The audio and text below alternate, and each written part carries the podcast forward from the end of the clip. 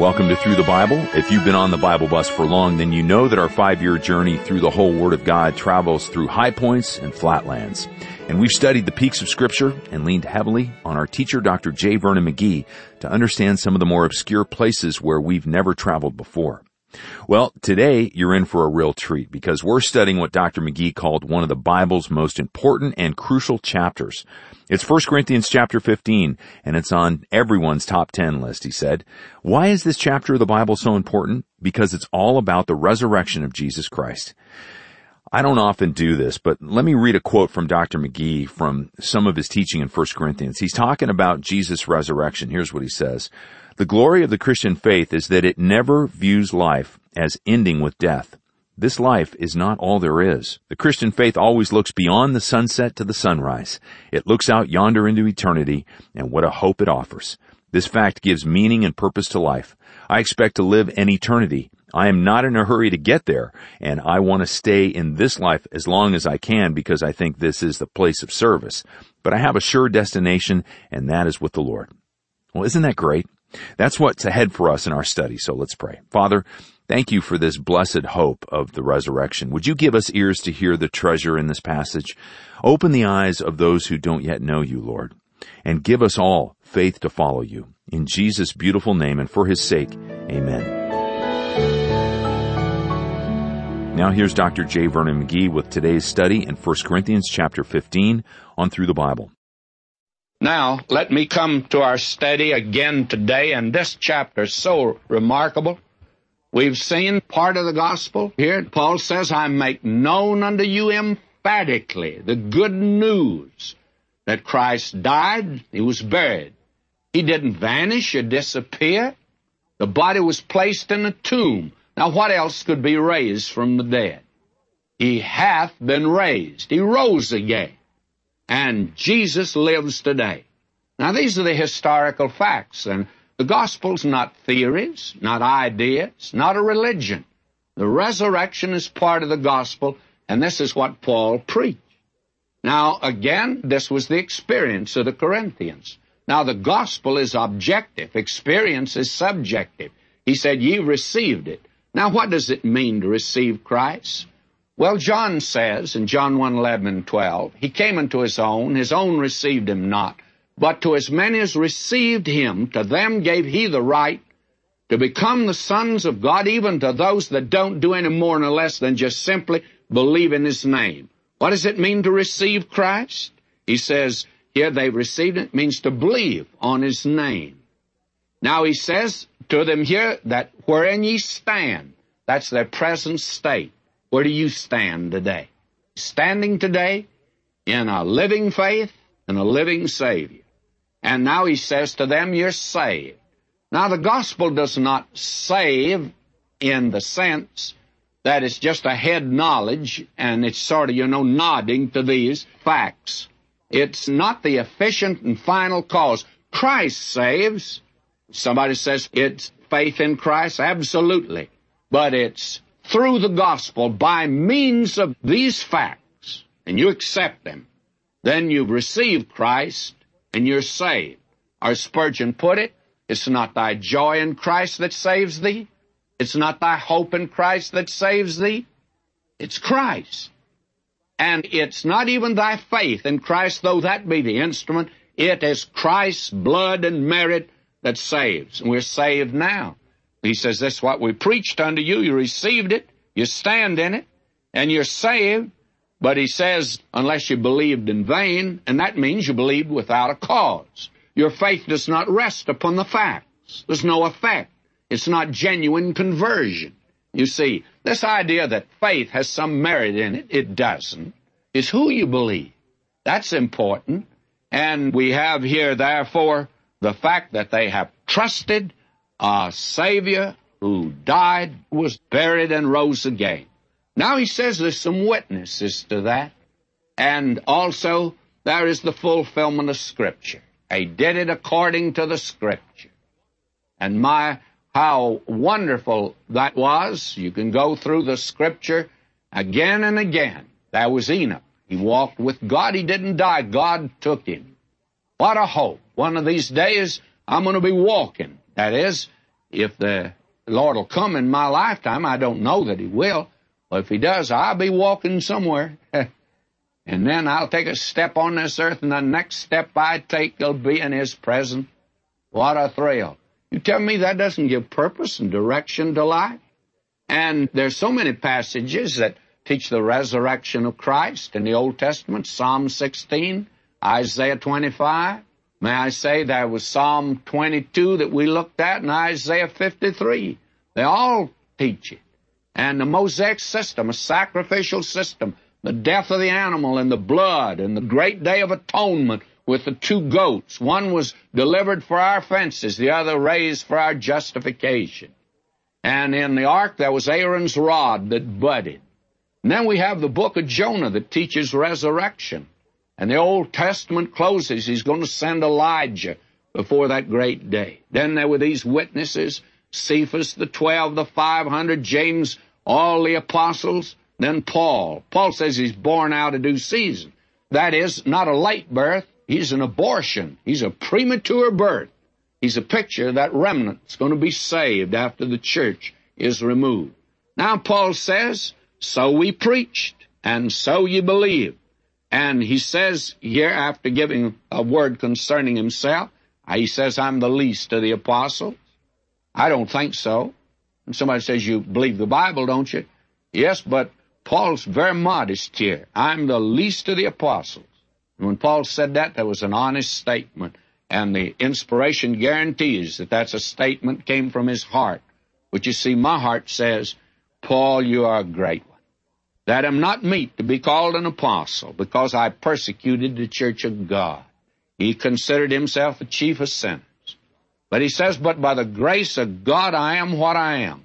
And his grace which was bestowed upon me was not in vain, wasn't an empty thing. But I labored more abundantly than they all Yet not I, but the grace of God which was with me. Paul apparently was the hardest worker of any of the apostles.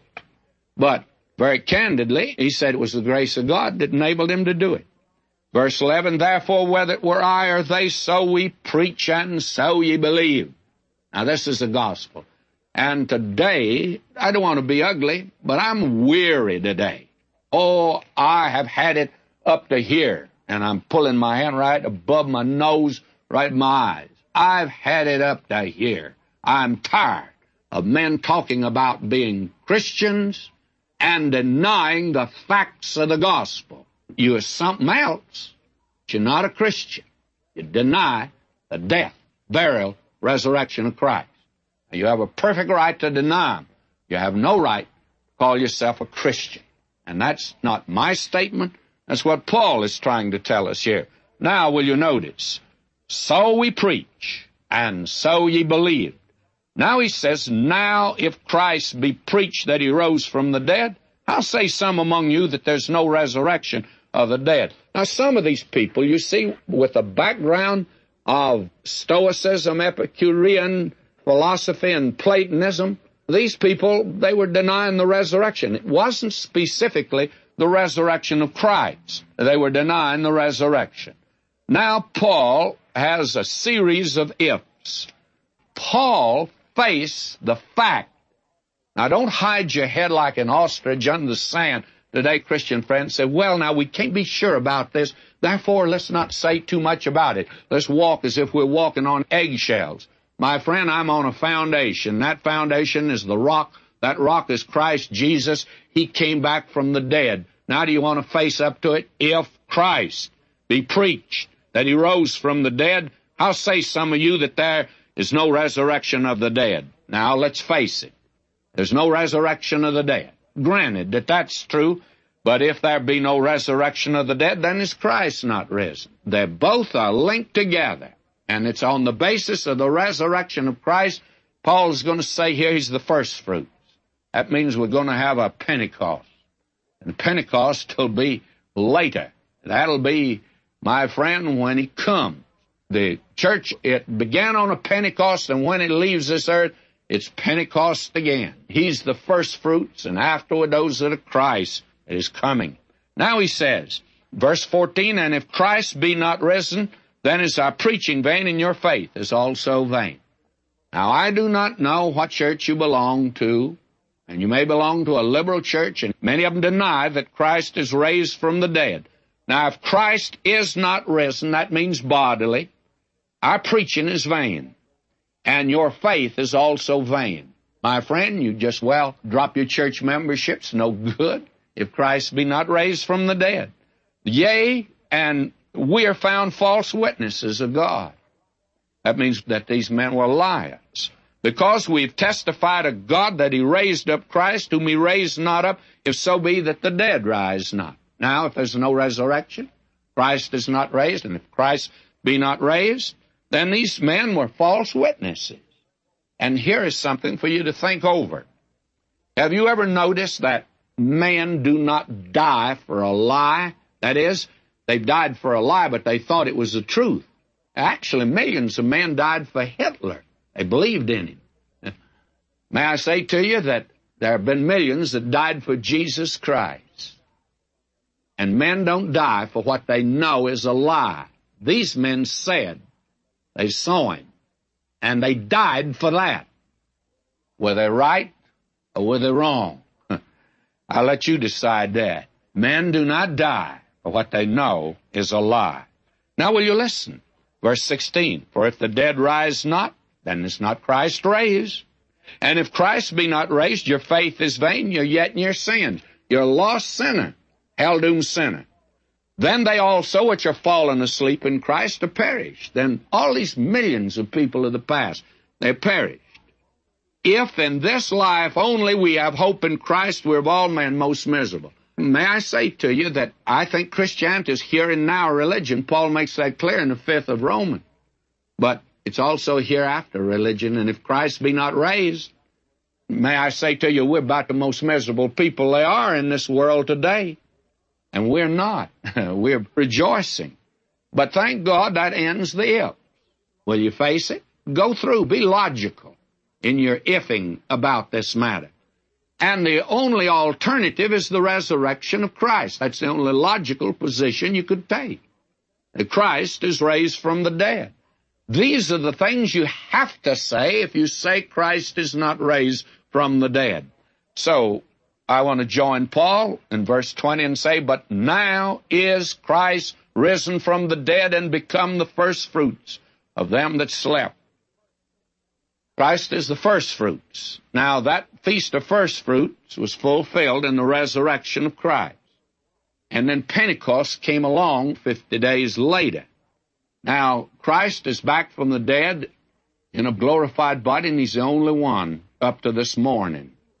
Now, in view of that, we're waiting for Pentecost. A brother said to me some time ago, and he's a Pentecostal brother, and he's a friend of mine. He said, You know, Brother McGee, I'm expecting a Pentecost. I really shocked him. I said, I'm looking for Pentecost too. Oh, he said, You don't mean it. Oh, I said, I don't mean it like you mean it. You think it, you're going to repeat it down here. You won't repeat it down here. But when he comes, that's going to be Pentecost. I tell you, friends, that's when he takes his church out of this world. He's the first fruits. Afterward, those that are Christ that is coming. How wonderful it is. Christ is risen from the dead, and he's the first fruits of them that slept. For since by man came death, that's Adam, by man came also the resurrection of the dead. In Adam all die. That's the proof you're in the family of Adam, is you're going to die if the Lord tarries. Even so in Christ shall all be made alive. That is, all that are in Christ will be made alive but every man in his own order. Now, there's not a general resurrection day. The interesting thing is that the reformers recovered a great deal of Bible truth. They didn't recover it all. And I think we're living in a day when we're seeing a great many things develop, and one of them is eschatology, the doctrine of last things, that is prophecy. But in times when great truths are being developed, there's a lot of heresy and a lot of nutty things being said. There were a lot of things being said about the person of Christ, the inspiration of scriptures in those early days. That's not true. There's a lot of false teaching about prophecy. And again, I seem to have a lot of hang-ups. May I say I have another one? And that is, I do not like this idea today of teaching Revelation on radio or any other place and you haven't taught any other book. There are 65 books that come before Revelation. Now we're going to teach it in this five-year program, but we will have covered 65 books. Then we're going to take up the 66. Now prophecy is important, but it's not everything. And it is being developed in these days, and it needs to be developed very carefully, by the way. Now, will you notice as he moves on down into this particular section here? He says, But every man in his own order, Christ the first fruit, afterward they that are Christ that is coming. Coming for what? For his church, my friend. Now, then cometh the end. End of what? End of the age. And how will the age end? Well, there'll come a great tribulation. Then there is going to be a millennial kingdom here on the earth. Satan will be released again, and then he'll come to this earth and establish his kingdom forever, the eternal kingdom. Actually, the eternal kingdom is a projection in a way of the millennial kingdom, only the millennial kingdom is a time of trial. Then cometh the end, when he shall have delivered up the kingdom to God. When is that? That's the end of the millennial kingdom. Even the Father when he shall have put down all rule and authority and power. That means the millennial reign of Christ. For he must reign till he hath put all enemies under his feet. That'll be Satan. Then the last enemy that shall be destroyed is death. And I'll be glad when we get rid of that fellow. For he hath put all things under his feet. But when he saith all things to put under him, it's manifest that he's accepted which did put all things under him. That Christ is not subject to God. But wait a minute. What does the next verse say?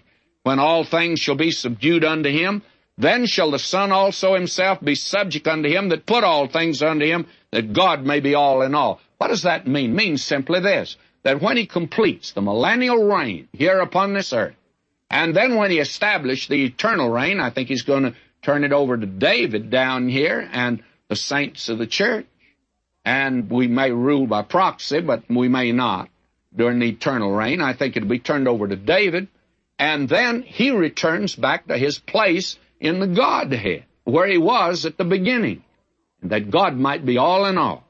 Now, then we're told here, else what shall they do or accomplish which are baptized for the dead, if the dead rise not at all? Why are they then baptized for the dead? Now, what have we said before that the word baptism means? It means identification. And he's not talking about water baptism at all. The one baptism is the baptism of the Holy Spirit that we know anything about. But Paul now is using the word baptize in an altogether different way. Notice what he says. Else what shall they accomplish which are baptized for the dead, if the dead rise not at all? Why are they then identified for the dead? And now listen to him. Why stand we in jeopardy every hour? I protest by your rejoicing, which I have in Christ Jesus, our Lord, I die daily. Now, Paul says that if Christ be not raised from the dead, and now that he's raised from the dead, we were identified with him, he says in the fifth of Romans, baptized into his death, We've been raised now in newness of life, and we're baptized into a living Christ today. We know Him no longer after the flesh. We're joined to a living Christ. Now, if that's not true, and we're not baptized to Him, that is, identified with Him, then we're pretty foolish to make the sacrifices we've made down here and stand in jeopardy every hour, Paul says. Why, he says, I die daily. I am in danger of death constantly for Christ's sake. Now he says, if after the manner of man I fought with beasts at Ephesus, what advantageth it me if the dead rise not? That is, why should I be put in a lion's cage if Christ didn't rise from the dead? I'm identified, I'm baptized into his death, identified as a dead man because I'm joined to a living Christ. That's what he's talking about here. And let's don't bring it down to some little simple service that would be practically meaningless. Let us eat and drink, for tomorrow we die. Now he says, the reason I'm identified as a dead man is because of that. Now, if Christ be not risen, then I ought to adopt the hedonistic philosophy of the Epicureans and say, eat, drink, and be merry, for tomorrow we die. Now he says, be not deceived. Evil communications corrupt good manners. You get the wrong information, you're going to act wrong. Awake to righteousness and sin not. For some have not the knowledge of God. I speak this to your shame. But some man will say, how are the dead raised up? That is, what is the resurrection? And with what body do they come? Thou foolish one. The question now is how? Thou foolish one, that which thou sowest is not quickened except it die. Now the what? And that which thou sowest, thou sowest not that body that shall be, but by grain it may chance of wheat or some other grain, but God giveth it a body as it has pleased him, and to every seed his own. You sow seed in the ground, that little seed dies. But lo and behold, up here at the top, there's little seeds just like it. In fact, it's back up there, only it's multiplied itself. Now, the body is sown, it'll be raised like that in newness of life. Now he says all flesh it's not the same flesh. There's one kind of flesh of man, another flesh of beasts, fishes, and other birds. There are also celestial bodies, bodies terrestrial. But the glory of the celestial is one, and the glory of the terrestrial is another. There's one glory of the sun, another glory of the moon, another glory of the stars. How did Paul know that all of these were different? How did he know that the sun was one thing, the moon was something else, and that they were in our solar system and stars were out yonder, they were something altogether different. One star different from another star in glory. And believe me, they're finding that out today. Now, so also is the resurrection of the dead. Notice what he says. It's sown in corruption, it's raised in incorruption. It's sown a corruptible body. It'll be raised a body that's in incorruption. It's sown in dishonor, it's raised in glory. It's sown in weakness. It's raised in power. It's sown a natural body. It's raised a spiritual body. There is a natural body and there is a spiritual body. Now, there are two words here that are very important. One is the word body and the other is spiritual. Now, the kind of body we have today is a natural body, but that which is to be raised is a spiritual body but don't put the emphasis on spiritual. It's going to be a body. That's important. But a different kind of a body in the sense that it'll not be this feeble body, this corruptible body, this body sown in weakness, this weak body I have. But it'll be raised in power and glory and incorruption. Now we're going to begin right there next time. So until next time, may God richly bless you, my beloved. Well, that's a great promise because of the resurrection of Jesus Christ. We will someday have a new body that is incorruptible, and that is everlasting. It's unbreakable. No more cancer, no more disabilities, no more aging, no more death. You know, and even better, our resurrected body will no longer be subject to sin and its sinister effects upon our lives. In essence, sin will have lost its grip on us, finally. What an amazing word of hope today to everyone, and I mean everyone who struggles. You know, God gives us His word in 1 Corinthians promising that there will be a day when we'll live in victory. As 1 Corinthians 15 finishes in verse 57, but thanks be to God who gives us the victory through our Lord Jesus Christ. Isn't that a good word for today? The chapter closes with a challenge, and then let's close with it too. Therefore, my beloved brethren, be steadfast, immovable, always abounding in the work of the Lord, knowing that your labor is not in vain in the Lord. If you'd like to listen to this study again or review the same subject matter from our study of Romans 6, 7, and 8, go to ttb.org forward slash study and listen again or download it for free. And to invite a friend to hop aboard with you, call 1-800-65-BIBLE and request a pack of our free Listen Bible bus passes. They're roughly the size of a business card and each one's got a QR code and our website address to help them easily find our current study. Request yours today and we'll mail them out to you. Again, that's 1-865-BIBLE or email us at BibleBus at ttb.org and let us know that you want to share through the Bible with your friends. This wonderful study of the resurrection will be our theme again next time as we continue to make our way through the entire Word of God. I'm Steve Schwetz and I'll save you a seat on the Bible bus next time.